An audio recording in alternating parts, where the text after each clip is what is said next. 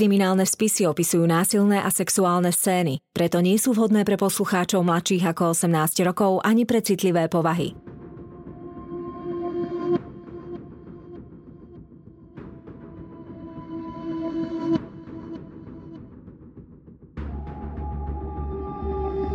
Spáchali ťažký zločin a pred spravodlivosťou sa im nepodarilo skryť. Na ich prípadoch pracovali len tí najlepší vyšetrovatelia. Každý z nich má v policajnom archíve svoj spis.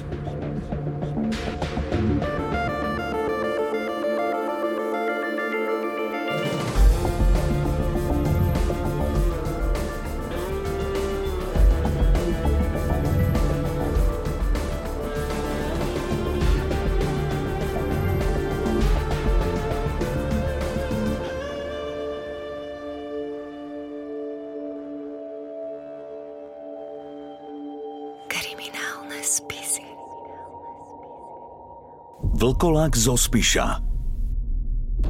Máj 2021 Trenčianská nemocnica pre obžalovaných. Peťo nie je žiaden aniel, veľmi dobre to vie aj on sám. Od puberty drogy, nejaké vlámačky, teraz zas nejaké napadnutie. Dlhé obdobia vo vezení sa striedajú s tými krátkými na slobode – keď ho v máji preložili na nemocničné oddelenie, nejako sa nebránil. Poleží si, pokecá s psychiatrami, porobí nejaké testíky, hm, aspoň zmena.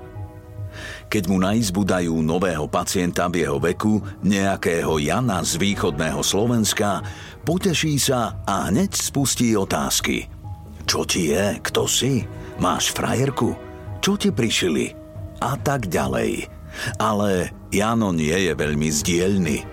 Na otázky neodpovedá, celý čas mlčí ako ryba. Pôsobí submisívne, dokonca placho. Jeho nezáujem o komunikáciu však nie je jeho hlavným problémom. Oveľa väčším je hygiena. Keď sa raz Peťo vráti na izbu po vyšetrení, zacíti to už pri dverách. Fuj, to je puch. Čo si sa posral? Jano neodpovie. Peťo je z basy zvyknutý na všelijaké pachy, pod smradľavé nohy, ale toto je iné. Horšie. Tu niečo fakt smrdí. Čo máš v skrinke mŕtvolu? Keď sa snaží natiahnuť k Janovým veciam, aby ich skontroloval, Spolupacient na neho vyskočí ako zmyslov zbavený. Nedotýkaj sa toho! Peter sa nenechá. Dobie sa do skrinky a otvorí ju. V skrinke je hromada pokazeného jedla. Zbytky od raňajok, večere aj obedy. Plesnivé rožky, zhnité meso, rozložené staré síry. Peter chce pokazené jedlo vyhodiť do koša, ale Jano sa mu len výstražne pozrie do očí, schytí jedlo a začne odpadky žrať. Peťo už nevie, či sa smiať, alebo volať na doktorov. Čo si ty za človeka? Si normálny? Nejedz to, otráviš sa. Ale Jano jesť neprestane. Namiesto toho sa ukloní ako moslim ruky vspína k nebu, potom zavrčí a odpovie takmer neľudským hlasom. Ja nie som človek, som vlkolak. Vlkolak Hasan. Ešte v ten deň Peter oznámi všetko lekárom. Radšej bude bonzák, ako byť na izbe s týmto magorom. Jana takto preložia ešte viackrát – Všetci jeho spolubývajúci sa stiažujú na podobné veci. Jano sa neumýva, požiera odpadky, na posteli sa modlí ako moslim, alebo vrčí. Tvrdí, že vidí duchov či faraónov, alebo že sa do neho prevtelil vlkolak. Prejde pár týždňov a Peter sa dostane konečne domov. V jednej televíznej reportáži si všimne chlapíka, ktorého vedú na súd – takmer spadne z nôh, vypleští oči. Je to Jano, Chlapík, s ktorým bol vo väzenskej nemocnici. Zosilní zvuk a dozvie sa, že tento nenápadný tichý muž je obvinený z viacerých vražd. Jano zo spišskej dedinky na svoje okolie naozaj pôsobil celé roky ako introvertný, niekedy dokonca nesmelý mladý muž, otec dvoch detí, partner hluchonemej ženy. Jeho mama dodnes neverí, že to, za čo teraz sedí, naozaj urobil. Jeho odvrátenú tvár odhalila iba náhoda – Rok predtým. Máj 2021. Liptovská hliadka v nočnej nude pred polnocou hliadkuje na mieste. Sú tu ako na rybačke. Tu vždy niekto zaberie. Aj dnes večer. Devo Tiko, modrá metalíza, vodič ignoroval značku Daj prednosť v jazde. Policajné auto sa rozbehne nočnou cestou. Chvíľu jazdia za autom, zapnú svetelné signalizačné zariadenie stoj. Na ich prekvapenie však šofér ani len nespomalí. Naopak, uháňajúci šofér pridá plyn a na nočnej ceste s Pišom začína naháňačka ako z filmu. Nocou sa ozve policajná húkačka. Konečne Dejvo zastalo na kraji cesty. Policajné auto ho predbehlo, obráti sa a ide späť k nemu. Vodič, vystúpte. A vtedy to príde. Na nočnej ceste sa ozve streľba zo samopalu. Šofér modrého Dejva vystúpil von z auta a náhliadku v prúdkej, nezastaviteľnej kadencii spustí streľbu z vojenskej zbrane. Stačí len malý pohyb nesprávnym smerom a človek skončí na asfalte rozmetaný na kusy. Obrovský luk a lietajúce guľky však o pár minút neskôr ustanú. Šofér je zneškodnený a šokovaní policajti pri aute následne zatknú 35-ročného Jána z nedalekej dedinky Vojňany. Vysoký muž, trochu brúško, na hlave maskáčová vojenská čiapka – Jano už s rukami za chrbtom a hlavou k zemi tichým hlasom vysvetľuje, že ide o nedorozumenie. Zľakol sa, že po ňom ide mafia. Neveril, že v aute sedia naozajstní policajti, preto sa bránil a vystrelil. Odkiaľ má samopal? Má povolenie držať zbraň? Jano ticho vysvetľuje, že ho kúpil len dnes večer od nejakých neznámych ľudí. Je zberateľ zbraní. Myslel si, že samopal je atrapa.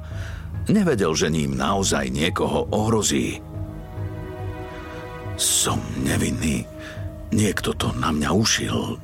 Na schvál mi predal funkčný samopal. Niekto mi chce poškodiť. Asi mi závidí. Alebo ma chce zničiť. Tichý a jemný monológ mladého muža nedáva žiaden zmysel, nemá logiku. Sú to len výhovorky, navyše zle posplietané. Policajti okamžite predpokladajú, že tento muž klame a niečo skrýva. Ak osoba začne pri rutinnej kontrole páliť na policajtov zo samopalu, určite má v aute tajomstvo, ktoré za to stojí. Drogy, lúb z banky či dokonca mŕtvolu.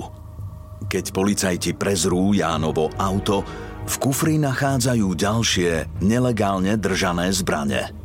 Ešte v ten večer mierí Ján do celý predbežného zadržania.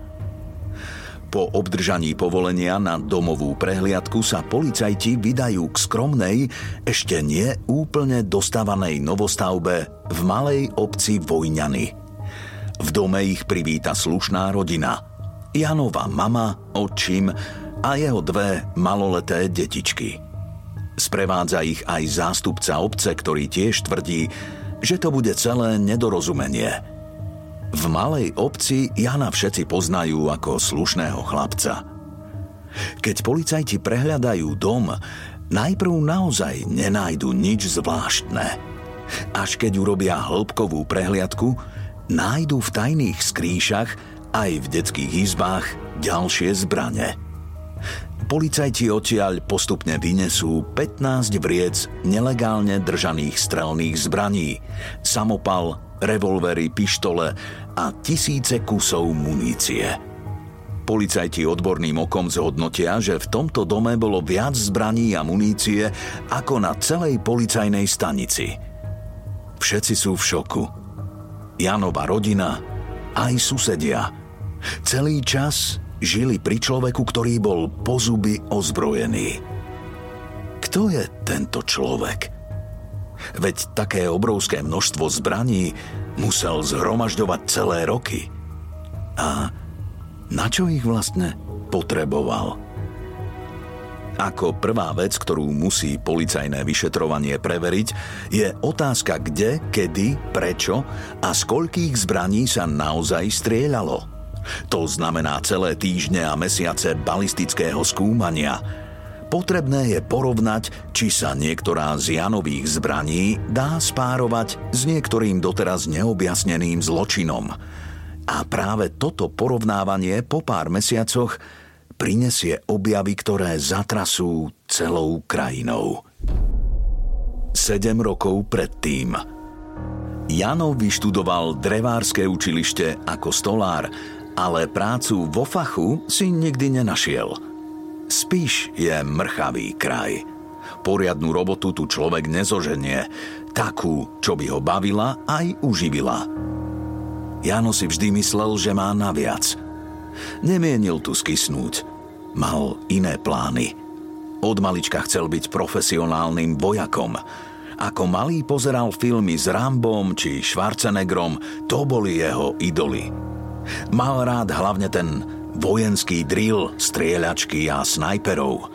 O tom vždy sníval, byť tajným agentom, generálom, mať pod sebou tvrdých chlapov. Jeho hlavnou záľubou tak vždy boli zbrane. Krásne urobená zbraň je podľa neho vlastne niečo ako umelecké dielo. Hlaveň, výstrel, zvuk a pach pušného prachu. A navyše, zbraň vie zabíjať a získať tak rešpekt. To sa mu na tom páči najviac. Ak ju drží v ruke, cíti sa ako pán, cíti sa ako niekto. Nie ako keď vstáva do svojej roboty. Jano chcel ísť na vojenčinu, ale vlastne sa o to nikdy poriadne nepokúsil. Nosí okuliare. Aj tak by ho nevzali, povedal si, a keď sa dal dokopy s hluchonemou myškou a tá mu v rýchlom slede porodila dve deti, sen o kariére profesionálneho vojaka zmizol. Zostala iba záľuba v zbraniach. Janové jednotvárne dni spestrujú návštevy a nákupy v armišopoch či na čiernych trhoch so zbraňami. Rád sa oblečie do maskáčov, do ruky vezme zbraň a kochá sa sám sebou v zrkadle – ale späť do reality. Nie je vojakom, je len pomocným robotníkom. Aj dnes, v to ponuré decembrové ráno, sa zas vydáva ranným autobusom do svojej nudnej práce. Ostatnými kolegami pohrda, ale skrýva to hlboko v sebe, nedáva to najavo. Teší ho, že ho ľudia nevedia odhadnúť, Myslia si o ňom, že je tichý chlapec, to o ňom hovoria, ale on vie, že je to inak. On vie, že má v sebe aj v dome skrýšu, ktorá je plná zbraní. A ak by chcel, hneď by mal v ruke revolver. Počuje to nádherné šťuknutie, keď sa zbraň nabíja a ten zvuk, keď vystrelí. Občas sa v noci vyberie do lesa, uprostred sa zastaví a páli – na stromy, na zvieratá, na nebo. Má moc a kým má zbraň, nik mu ju nevezme. Ale zbrane a záľuba v nich nestojí málo peňazí. Na takýto drahý koníček nezarába dosť. Navyše, ak si kupuje zbrane nelegálne, stojí to aj veľa času. Jano finančne nestíha, Pôžičky sa mu nakopili natoľko, že mu hrozí exekúcia. Keď dostane papier z banky, musí sa zmieriť s tým, že zázraz musí požiadať o pomoc rodičov. Otec mu umrel dávno, ale s mamou má skvelý vzťah. Ona jediná v neho verí, ona jediná vidí jeho potenciál a ľúbi ho. Aj keď sama vychovala jeho staršieho brata, ktorý má duševné ochorenie, vždy nájde peniažky aj pre Jana a vnúčence. Aby syna, nevestu a vnúčence dostala zo šlamastiky, predá svoj byt, vyplatí synové dlhy a všetci sa spoločne presťahujú do malého domčeka novostavby vo Vojňanoch – od februára 2009 do roku 2015 pracuje Jano v miestnej spoločnosti ako vodič motorových vozidiel, neskôr ako viazač bremien a skladník. Absolvoval síce potrebné kurzy, nadriadeným sa zo začiatku zdalo, že je inteligentný a šikovný, ale už čoskoro zistili, že Jano o prácu nemá záujem. Ako by ňou pohrdal, že je pod jeho úroveň – Stále sa ulieva, je niekoľkokrát disciplinárne potrestaný a takisto sa dostáva do častých konfliktov s kolegami. Koncom roka 2015 to už jeho vedúci nevydrží a predvolá si Jana na koberček. Jano, tak toto ďalej nejde. Všetci sa na teba stiažujú. Fúrt si na nejakej PNK. Nedodržiavaš bezpečnostné pokyny – Teba tá robota nebaví a vidieť to na tebe. Jano len mykne plecom a odvrkne. No, čo ma na tom má baviť? To je nejaká poriadna robota? Skladník?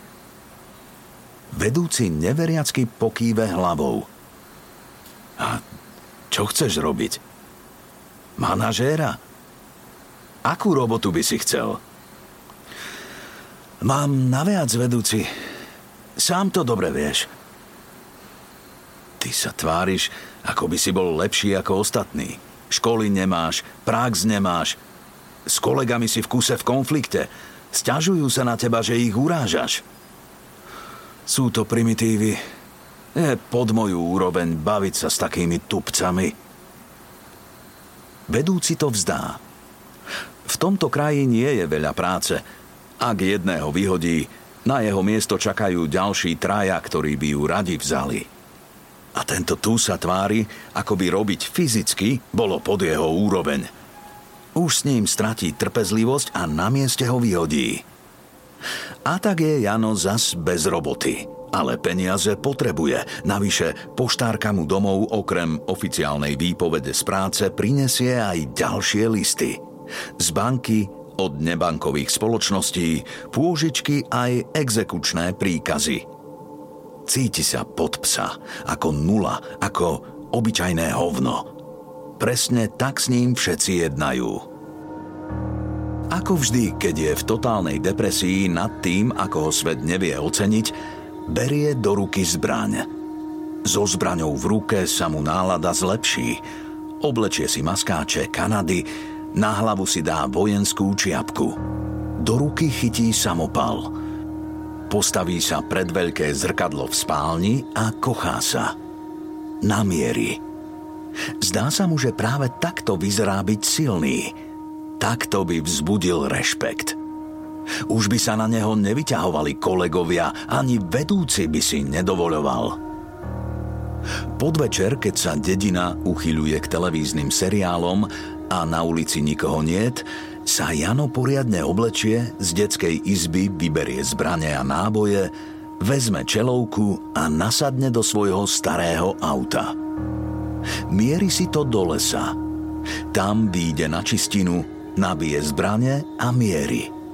Na les, na stromy, na zvieratá, ak sa nejaké šuchnú. Strieľa aj na mesiac. Vyžíva sa vo svojej sile – tu sa cíti najlepšie. Nie ako nezamestnaný východniarský chudák, ale ako pán. Rebienok mu však padne hneď v januári nového roka. Poštárka mu donesie hromadu listov, medzi nimi exekúcie, bankové príkazy a výzvy na zaplatenie. Do konca mesiaca. Ale on nemá ani fuka, len dlhy. Kamarátov nemá, aby mu požičali, Máme dlhuje už tisíce, od nej si už požičať nemôže. Ako vždy, keď je na dne, berie do ruky zbraň, aby sa upokojil. Tentoraz si na maznanie vyberie samo nabíjaciu pištoľ maďarskej výroby kaliber 9 mm Makarov. Po domácky si ju upravil, výrobné číslo odstránené. Pohráva sa s ňou a cíti sa dobre. Sníva. Mohol by napríklad veliť svojej vojenskej jednotke. Vedel by si vydobiť rešpekt, urobiť akciu. Alebo by mohol byť poslanec. Niektorí chlapci zo Spiša nemali ani školy, ani robotu a dostali sa až do parlamentu. Zarábajú tisíce. Ale sú to len sny. Jan pomerne skoro prišiel o otca, ktorý zomrel. Nevieme úplne presne, že či to bolo následkom choroby, nehody, alebo závislosti, alebo vlastnorukou, či násilne. V každom prípade je to v tom obraze anamnézy asi dôležité. Matka zostala s dvomi synmi sama. U staršieho sa objavili príznaky psychického ochorenia a pokiaľ mám správne informácie, schizoidného charakteru. A tu vidno tú nerovnováhu a tlak v rodine, ktorý narastá a je naozaj nesmierne náročné pre matku vychovávať sama dvoch synov. A ak z toho ešte jeden je chorý, alebo teda nejakým spôsobom handicapovaný, vyžaduje si oveľa viac pozornosti a viac energie. A tá samozrejme potom niekde chýba. V tejto náročnej výchove, ak jedno z detí sa javí ako len tiché, len uzavreté, len utiahnuté, tak rodič si povie, že fú, ako dobré, že nie je také náročné ako to prvé. Takže nemá pocit, že treba niečo riešiť a že v skutočnosti sa za týmto prejavom môže naozaj skrývať niečo oveľa ťažšie. Bezmocnosť, frustrácia, pocit menej cenosti že samostatnosť je v skutočnosti osamelosť, v ktorej dôsledku z nedostatku nejakých sociálnych skúseností, zručností môže vzniknúť samotárstvo. Čiže niečo, čo sa zvonku vlastne javí ako čudácky životný štýl alebo inak asociálny spôsob. Že človek sa stráni ľudí zo strachu, ale nie preto, že by mu to bolo príjemné alebo že by to vyhľadával, lebo má takú potrebu byť sám. Čiže v skutočnosti ide o únik, o útek z reality, kde sa cíti takýto človek slabý, bezmocný, riešiť vlastne bežné sociálne situácie únik do vlastného uzavretého sveta, do vlastnej bubliny, kde zažíva opak svojho vystrašeného ja kde je hrdina vlastných scenárov, kde hrá výlučne podľa svojich pravidiel a keďže vie, čo sa stane, lebo sú to jeho pravidlá, tak tým vlastne eliminuje svoj strach. Takže z malého Jana, hrajúceho sa na vojakov, bojovníkov, akčných hrdinov sa stáva postupne muž, ktorý už ako dospelý zostal naďalej vo svojej vlastnej, preňho bezpečnej realite. Aby sa cítil istejší a silnejší, začne sa ozbrojovať, ale reálne – čím väčší arzenál, tak priama úmera je tým väčšia sila, tým väčšia moc. A začína sa samozrejme maskovať, a to si zabezpečuje tými maskačovými odevmi. Čo v podstate ale ľuďom nepripada nejakým spôsobom čudné, hlavne ľuďom na vidieku alebo na dedine, ktorí majú kontakt taký priamejší s tým lesom, že sami tam chodia. Tým, že sa stránil ľudí, bol neistý a nesebavedomý, bol taký aj v kontakte s opačným pohlavím. A pre ktoré ale zase na druhej strane bol fyzicky príťažlivý, takže nemal núdzu a tak si vybral za svoju partnerku ale hluchonemú ženu. A myslím, že práve si ju vybral pre jej handicap pretože ona bola v tomto smere pre neho dokonalá. Nerozumela mu, nevidela do ňoho, nevedela ho prečítať akoby na prvú, keďže používal iný jazyk, hej. Nevypitovala sa ho, neoponovala mu, nepresadzovala svoj názor, alebo teda presadzovala, ale iným spôsobom, ako na to on bol zvyknutý tým, že hovoril väčšinovým jazykom väčšinovej skupiny, tak e, sa cítil viac, sa cítil silnejší. A ona veľmi pravdepodobne bola oslabená e, svojim vlastným komunikačným obmedzením a teda aj sociálnym. Čiže mala to ťažšie v tom, že nešla za susedou za kamarátkou nepovedala, že vieš čo, toto je čudné alebo toto sa mi nepáči alebo ako by som toto mohla. Že nemala také zručnosti a také zázemie, ktoré by ju podporilo v tom, v tej komunikácii s tým partnerom, čiže bola taká osamelejšia v tomto. Čiže on mal návrh, teda teda sa cítil sociálne zdatnejší. Je piatok 5 hodín večer, koniec januára 2015. Jano je stále len nezamestnaný a zadlžený skrachovanec v ríti Slovenska. Zlosť a pocity krivdy v ňom rastú. Dvíhajú sa ako červený plameň priamo do jeho hlavy. Jano rozhodne vstane od kopy listov, ktoré mu pripomínajú jeho neschopnosť. Ako by konečne prišiel na to, čo má so svojím životom robiť. Podtatranská krajina sa už vnorila do tmy. Jano je oblečený v tmavom. Na hlave má kuklu, celkom splínul s čierňavou. V bunde ho chladí hlaveň pištole – Kráča cez les smerom k benzínovej pumpe, popri ktorej už predtým prešiel veľakrát. O šiestej večer príde k benzínke. Obzerá sa, nikde nikoho. Jedno auto natankuje a odíde. Cesta je úplne prázdna a tmavá. Len benzínka svieti. Jano vytiahne pištoľ a prvý raz zacíti, že sa mu nohy trasú, kolená mu tancujú. Ale je to zo strachu? Či zo vzrušenia? Sám nevie, čo vlastne ide robiť. Dvere benzínky sa pred ním otvoria. Dnu vonia káva a je tam teplo a svetlo. Za pultom sedí mladý chlapec, ťuká si do mobilu, keď uvidí zákazníka, postaví sa – v prvej sekunde sa mu nezdá zvláštne, že muž vošiel dovnútra celý zamaskovaný, veď zima je tu pod Tatrami tuhá. Až keď chlapík vyťahne zbraň. V ten večer padne jeden osudný výstrel. Z bezprostrednej vzdialenosti priamo do hrude – Chlapec nemal žiadnu šancu. Jano potom vezme z kasy všetok keš, ktorý tam je.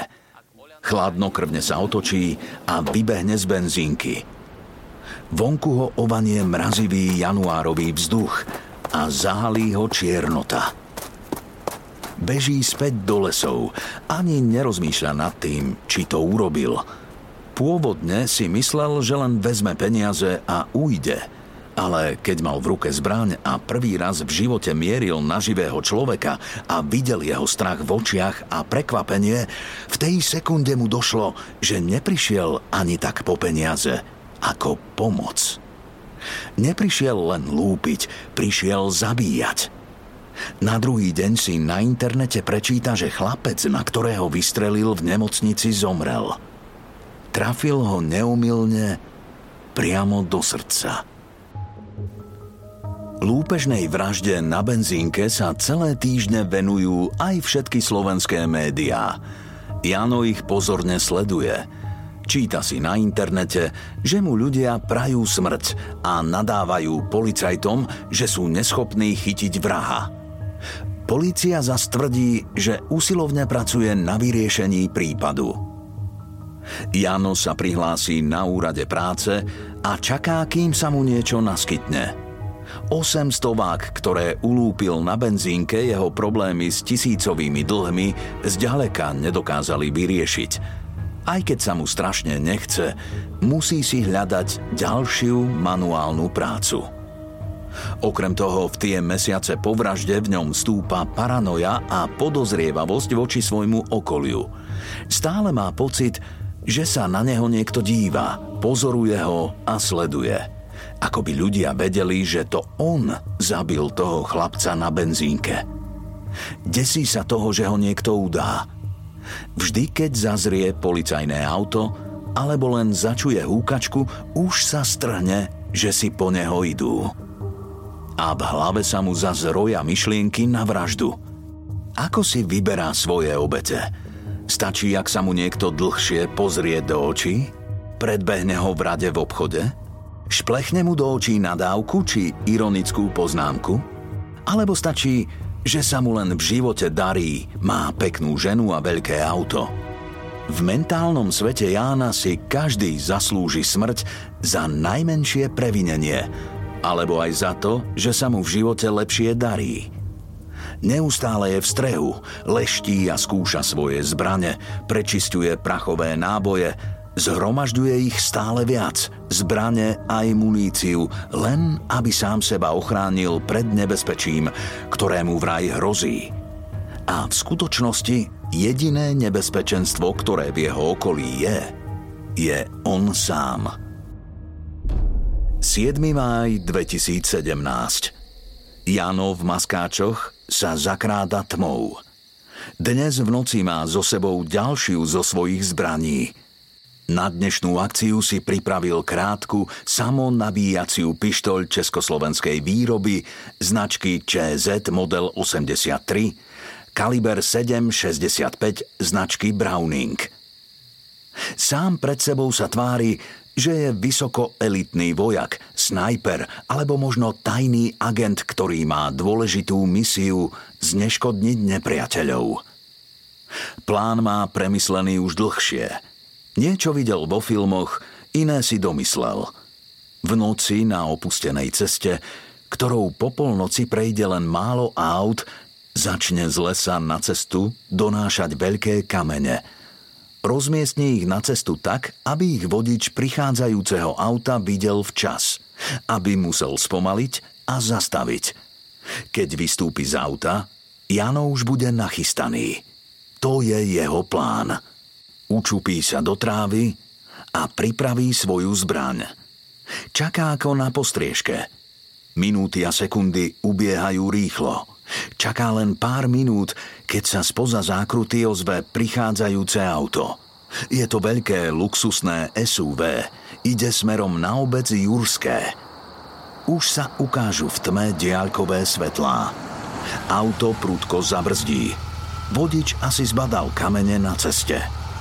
S nadávkami vyjde z auta. To aký debil tu dal kamene? Hovedo! Šomre si vodič a ide kamene z cesty odpratať. V tej chvíli Jano vidí, ako sa mužská postava zjavila na ceste. Pekne osvetlená diaľkovými svetlami, je takmer biela od žiary. Teraz príde jeho chvíľa. Namieri. Presne na srdce muža. A stisne spúšť. Výstrel trafí mladého muža rovno do hrude – ten sa z posledných síl rozbehne v panike späť do auta a naštartuje. Ale Jano ešte neukončil svoju misiu. Adrenalín mu prúdi v žilách. Vyskočí zo svojho úkrytu. Vidí, že muž strašne krváca. Jano zaz namierí a začne strieľať na muža za volantom aj na jeho spolujastkyňu, mladú ženu, ktorú zasiahne do hrudníka. Oboch ľudí v aute zalieva krv. Jano už len uteká preč z miesta činu a len počuje, ako auto po niekoľkých metroch havaruje.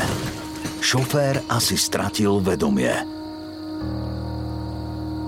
Ostane len ticho.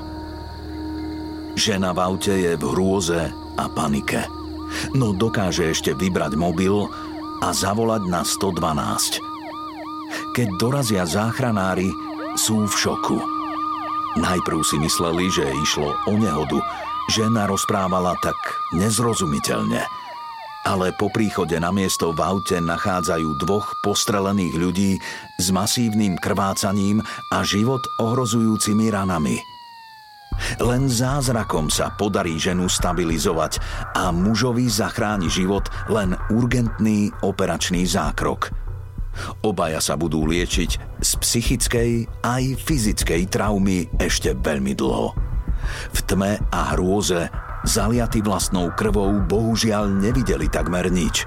Na polícii nedokážu presne popísať útočníka, ktorý na nich vyskočil z tmavých kríkov. Polícia síce prípad vyšetruje, ale nedokáže nájsť žiadnu stopu a ani po mesiacoch pátrania sa nedostane na stopu páchateľa – Jano sa medzi tým zas vrátil do svojho bežného života. Je nezamestnaný, opravuje na dvore motorky a autá, rozoberá ich a skladá a zhromažďuje si zbrane a muníciu. Jeho psychický stav sa ale stále zhoršuje. Neustále všetkých na okolí kontroluje. Prepočítava, či mu niečo nezmizlo. Skladuje a zhromažďuje, ako by sa pripravoval na vojnu. Na vojnu s kým? S celým svetom. Aj v ten osudný aprílový deň sa vydáva do lesa, aby si so svetom vyrovnal účty. Je koniec apríla roku 2019. Teplý, ale po dažďoch ešte vlhký deň. V lesoch meskej časti Levočská dolina už vyrašili celé zelenkavé polia medvedieho cesnaku, bylinky, ktorá sa používa na čistenie krvi. Jej listy treba zozbierať, kým nezakvitne. Vtedy je najúčinnejšia. Vyrába sa z nej tinktúra, esencia, alebo je dobrá aj na chlebík s čerstvým šmírkasom. Práve s týmto zámerom nazbierať medvedí cesnak sa v ten deň vybral do lesov aj dôchodca z nedalekého sídliska. Keď vstúpi do húšťavy, kde rozvoniava jemná cesnaková vôňa, ani len netuší, že obďaleč už striehne muž, ktorý prišiel do lesa s celkom iným zámerom. Je to Ján, ktorý sa túla lesom tak, ako mnohoráz predtým, so zbraňou v ruke. Tentoraz má so sebou samopal Škorpión kaliber 7,65 Browning. Túla sa v maskáčoch lesom a hľadá si náhodnú obeď. Alebo možno nie až tak náhodnú, veď v tomto kraji každý každého pozná aspoň z videnia. Keď senior odstriháva lístočky a dáva si ich do vrecúška, Zrazu začuje za sebou praskanie konárov. Možno je to len nejaké zviera, ale aj tak zbystrí pozornosť. Ale z húštiny nevystúpi diviak, ale zviera v ľudskej koži. Ján v maskáčoch a s diabolským úškrnom vyťahne na neho samopal. Všetko prebehne veľmi rýchlo. Ján vystrelí na bezmocného seniora z blízkej vzdialenosti hneď 12 krát. Gulky rozmetajú jeho telo. Zasiahnuté sú najmä hrudník, horné končatiny a brucho. Človek, otec, detko, je zrazu len červená masa, ktorá leží a krváca do lesnej pôdy. Ján si obzrie svoje dielo a naprieč lesom so samopalom v ruke uteká preč. Je v takom rauši, že ak by stretol aj niekoho ďalšieho, vystrelí mu mozog z hlavy. Zazdá sa mu, že sa niečo v lese pohlo, že sa na neho niekto díva. Ako šialený vojak na misii začne rebať a strieľať do húšťavy, páli zo samopalu a beží ďalej, kým sa nezastaví až na okraji lesa, kde má odstavené auto. Až tam sa vydýcha a upokojí. Samopal ako vždy skrie. Prezlečie sa, umie si tvár a ruky od krvi. Keď o pár hodín vystúpi pri svojom dome, už by v ňom nik len tak nespoznal šialeného strelca z lesa. Okuliare, tichý výraz. Prejde do domu, mama sa pýta, kde zas bol, prečo sa nevenuje aj deťom. Jano len odvrkne, že si predsa hľadá prácu. Sadne si ku kuchynskému stolu, k svojej rodine a pustí sa do jedenia. Ruky, ktorými krája rodine chlieb a natiera na ne maslo, sú tie isté ruky, ktoré ešte pred pár hodinami rozstrieľali nevinného otca inej rodiny. V jednej chvíli sa Janovi zazdá, že chlieb, ktorý drží v ruke, je krvavý. Odhodí ho zhrozene, ale potom si uvedomí, že je to len halucinácia. Ešte netuší, že po tomto prelude už nič nebude také ako predtým. Jano hľadal vo vraždách uvoľnenie a pocit moci, ale nedokáže tú dieru v sebe zaplniť a nasítiť sa. Stráca akýkoľvek záujem o bežný a reálny život. Zaujíma ho len jeho posadnutosť zbraňami a smrť. V tých istých šatách chodí celé dni, spí v nich aj v noci. Začína zapáchať, ako by sa rozkladal – O mesiac neskôr nastúpi ako pracovník do miestnych pekární. Pracuje zas v sklade, primrazených výrobkoch. Práca je manuálna, otravná a rutinná. Jediné, čo je na tom dobré, je, že je to práca o samote. Konečne nemusí prichádzať do styku s kolegami a predstierať, že sa s nimi chce kamarátiť. Radšej je sám, vtedy sa cíti v bezpečí a môže snívať o tom, čo ešte v živote veľké dosiahne. Jediný problém je napokon to, že pri práci s pečivom je potrebné dodržovať prísne hygienické normy. Ale Jano do práce chodí neupravený, neúčesaný, neumytý a špinavý, Pracovné oblečenie má zanedbané a vedúca ho stále upozorňuje, napomína a pokutuje za nedodržanie hygienických regulí. V tom čase Jano už padá do priepasti. Posledné, čo ho zaujíma, je hygiena. Naopak, stále si prehráva v hlave vraždu a pocit moci. Stále viac sa utápa v sebaľútosti. Napokon ho aj z tejto práce vyhodia – Prejde ďalší rok a polícia stále nevie spojiť prípad vraždy na benzínke, nočnú paľbu na dvoch ľudí v aute a brutálnu vraždu seniora v Levočskom lese. Z vraždy na benzínke síce obvinia mladého Lukáša, aj ho zatknú s pomocou kukláčov, ale po hlbšom vyšetrovaní sa ukáže, že Lukáš s prípadom nemá nič spoločné – Obvinili nevinného človeka, na ktorom potom zostane stigma, ktorej sa už nikdy nezbaví. A hoci je skutočný vrah celé roky priamo pod nosom polície, pátranie sa ocitne na mŕtvom bode. Jano sa ale medzi tým zmenil. Zostarol, spustol a stále viac podlieha vlastným blúdom a náladám – Občas sa ľuďom predstavuje ako fiktívna postava menom Fero Taraba. Alebo tvrdí, niekedy so smiechom, niekedy vážne, že on už nie je človek. Prevtelil sa do neho vlk.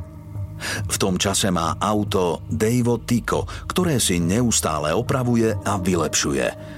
Preháňa sa v ňom okolo svojej dedinky aj po celom spíši. Hľadá si ďalšiu obeď – v aute si vždy vezie veľkú zásobu zbraní a munície. Stačila by malá rozbuška, zlý pohľad a vytiahol by z kufra samopal a napálil to do každého, kto sa mu nepáči. V tú júnovú noc polícia opäť zastaví uháňajúce Dejvo Tyko. Podobne ako počas ostatných rokov, vždy za porušenie dopravných predpisov a prekročenú rýchlosť – Jano je pri rozhovore s políciou vždy tichý a pokorný, vždy uzná chybu. Pokuty neplatí, aj tak nemá peniaze. Naopak, to, že ho polícia často kontroluje, nepripisuje faktu, že prekračuje rýchlosť, ale tomu, že po ňom idú.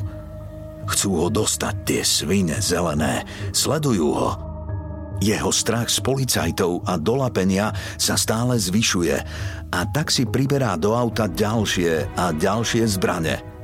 Ak by ich bolo treba použiť, môže sa zabarikádovať a vystrieľať celú policajnú stanicu.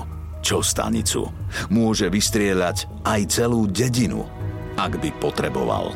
Jeho paranoja vyvrcholí v júni 2021 Vtedy ho kvôli nedodržaniu stopky polícia zas zastaví, ale to už Jano nevydrží. Vyťahne na nich samopal a začne strieľať na hliadku ako zmyslov zbavený. A tu sa kruh uzatvára. Pri domovej prehliadke nájdu u Jana tisíce nábojov a celý arzenál zbraní, ktorým by naozaj mohol vystrieľať celú dedinu. Balistická expertíza odhalí, že práve jeho zbraňami bola vykonaná nielen lúpežná vražda na benzínke, ale aj streľba na nočnej ceste či chladnokrvná vražda seniora v lese. Ján je zatknutý a pred súdom a vyšetrovateľmi stojí najväčšia otázka. Je Ján duševne chorý? Trpí schizofréniou podobne ako jeho brat? Alebo je duševne príčetný a plne zodpovedný za svoje konanie. Odpoveď na túto otázku nie je jednoduchá, pretože Jano hneď po svojom zatknutí začne manifestovať prejavy duševnej choroby a imbecilitu. Hovorí z cesty, tvrdí, že sa do neho prevteľujú moslimovia, faraóni alebo že je vlkolak. Aby dokázal, že je duševne chorý, odkladá si napríklad jedlo a pojedá ho, až keď je skazené. Nedodržiava hygienu, takže sa naozaj mení na zapáchajúce divé zviera. Je umiestnený do nemocnice pre obžalovaných v Trenčíne, aby odborníci a znalci psychológie a psychiatrie určili, či je schizofrenik alebo len duševnú chorobu predstiera. Ak ju predstiera, tak veľmi presvedčivo, pretože ani psychiatri sa dlho nevedia úplne zhodnúť na tom, aký je jeho reálny duševný stav. Napokon Jána prezradí kamera. V testoch a rozhovoroch s psychológmi rozpráva z cesty a IQ testy mu potvrdia imbecilitu. Ale Ján nevie, že ho odborníci sledujú aj cez kamery. Zachytia teda rozdiel v jeho správaní. Keď si myslí, že ho nikto nevidí, správa sa normálne napríklad pri telefonátoch s rodinou. A psychiatri sa napokon zhodnú na tom, že Ján svoju duševnú chorobu a imbecilitu predstiera, aby sa vyhol trestu. Pravdepodobne napodobňuje príznaky schizofrénie, ktoré odpozoroval u svojho staršieho brata, ktorý ňou reálne trpí. V skutočnosti je jeho IQ priemerné, je egocentrický, paranoidný, vzťahovačný scenár, podľa ktorého chcel ísť a bolo to v podstate hranie akoby takého blázna, preukázanie nepríčetnosti. Snažil sa touto cestou zbaviť nejakej zodpovednosti za svoje konanie, na čo vlastne veľmi pravdepodobne k tomuto scenáru dospel pri tom, ako vyrastal a žil vedľa svojho brata, ktorý bol psychicky chorý a tam odčítal niektoré prejavy tej bratovej choroby, tak si vytvoril nejaký obraz, ktorý chcel prezentovať a podľa ktorého teda mal pocit, že mu to prejde, že takto vlastne vyzerá psychické ochorenie. No ale ten obraz bol v jeho podaní veľmi taký zmetený, nesúrodý, obsahoval komplet všetko a zároveň nič podľa nejakých pravidiel. Do neho sa prevtelil aj vlk, aj nejaký Arab, aj nejaký Ferotaraba, že, že ten človek aj počul sluchové halucinácie, aj senzorické. Vedel, že takíto ľudia upúšťajú od hygienických návykov, čiže aj on sa o, o seba prestal starať, čo sa týka nejakého fyzična. Skrýval si jedlo, a to asi je tiež pravdepodobne podľa toho, čo žil v detstve alebo čo videl a potom ho jedol teda také plesnivé. Komunikoval nezrozumiteľne, ale keď e, si myslel, že ho nikto nevidí, že ho nikto nepozoruje, pretože to je náročné hrať takúto rolu, keď to teda človek nie je prirodzené, že to iba hrá tak e, si vlastne potreboval vydýchnuť, potreboval si načerpať nejaké síly a energiu, tak v momente, kedy teda videl, ale teda myslel si, že ho nikto nepozoruje, tak sa správal úplne normálne. Komunikoval zrozumiteľne, normálne, hovoril svoje potreby.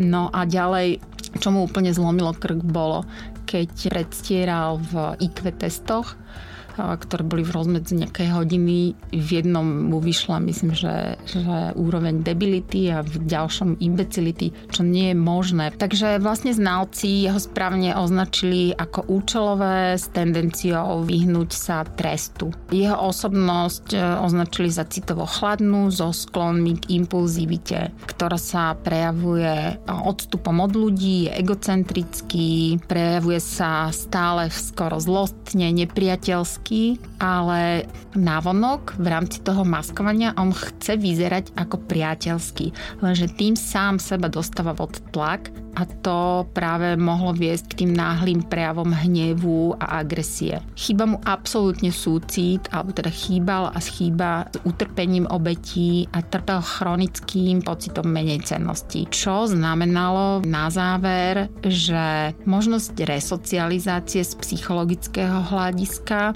ohodnotili znalci ako veľmi nepriaznivú a perspektíva, že dôjde k náprave tým trestom odňatia slobody je tiež veľmi málo pravdepodobná a preto dostal dlhodobý trest, dlhodobú detenciu, teda trvalú. U nás je to tak, že ten trest je teda doživotný, ale v podstate po nejakých 25 rokoch sa môže ktokoľvek odvolať a znovu dať prešetriť, že či je schopný ísť e, na slobodu a neohrozovať tým spoločnosť. V máji 2023 prichádza na najvyšší súd v stave, že by ho doslova nespoznala ani vlastná matka – Krajský súd ho uznal vinným, ale to sa mu nepáčilo. Odvolal sa a stále tvrdí, že všetko konal v stave nepríčetnosti. Chce milosť. Keď predstúpi pred súd, malá miestnosť Najvyššieho súdu sa naplní neznesiteľným smradom výlučkov a skazeného mesa. Dlhé vlasy má nestrihané a nečesané niekoľko mesiacov. Človeku sa zdá, že mu v nich lezú vši. Brada mu siaha takmer na plecia, je špinavá, odjedla a zachlpená. Pribral možno aj 20 kg, šušle a tvári sa ako mentálne zaostalý. Na otázku, prečo to všetko urobil, len zahapká. Som psychicky chorý. Súd neuzná argumenty obhajoby, že Jano nie je zodpovedný za svoje činy – Zhodnotí, že obžalovaný bol v čase skutkov plne zodpovedný za svoje činy. Vraždil pravidelne asi v 18-mesačných intervaloch. Vedel regulovať svoje konanie aj rozpoznať dobro a zlo. Možnosť resocializácie pri takejto závažnej psychopatii nie je možná. Ján je napokon uznaný vinným za dve úkladné vraždy, pokus o zabitie a útok na verejného činiteľa a odsúdený na doživotie. Prípad spišského sériového vraha sa tak ukončil po dlhých šiestich rokoch.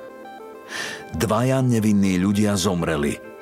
Ďalší dvaja majú traumu na celý život – a po rokoch pribudla aj ďalšia, piata obeď tohto prípadu. Lukáš, ktorého polícia zatkla v súvislosti s vraždou na benzínke. Stigma, ktorá na ňom zostala a psychické problémy s tým spojené, mu podkopali zdravie natoľko, až napokon vo veku 35 rokov podľahol zdravotným problémom. Odškodnenia a ospravedlnenia od polície sa tak nedožil. Ján celé roky žil ako vzorný občan. Bol introvertným otcom rodiny a nenápadným chlapíkom, ktorý len občas chodieval do lesa zastrieľať si. Nikomu ani len nenapadlo, že práve on môže byť spišský vlkolak, ktorý sa ukrýval v tmavých lesoch a striehol na svoje obete. No predsa len platí, že najväčšia tma je práve pod lampou.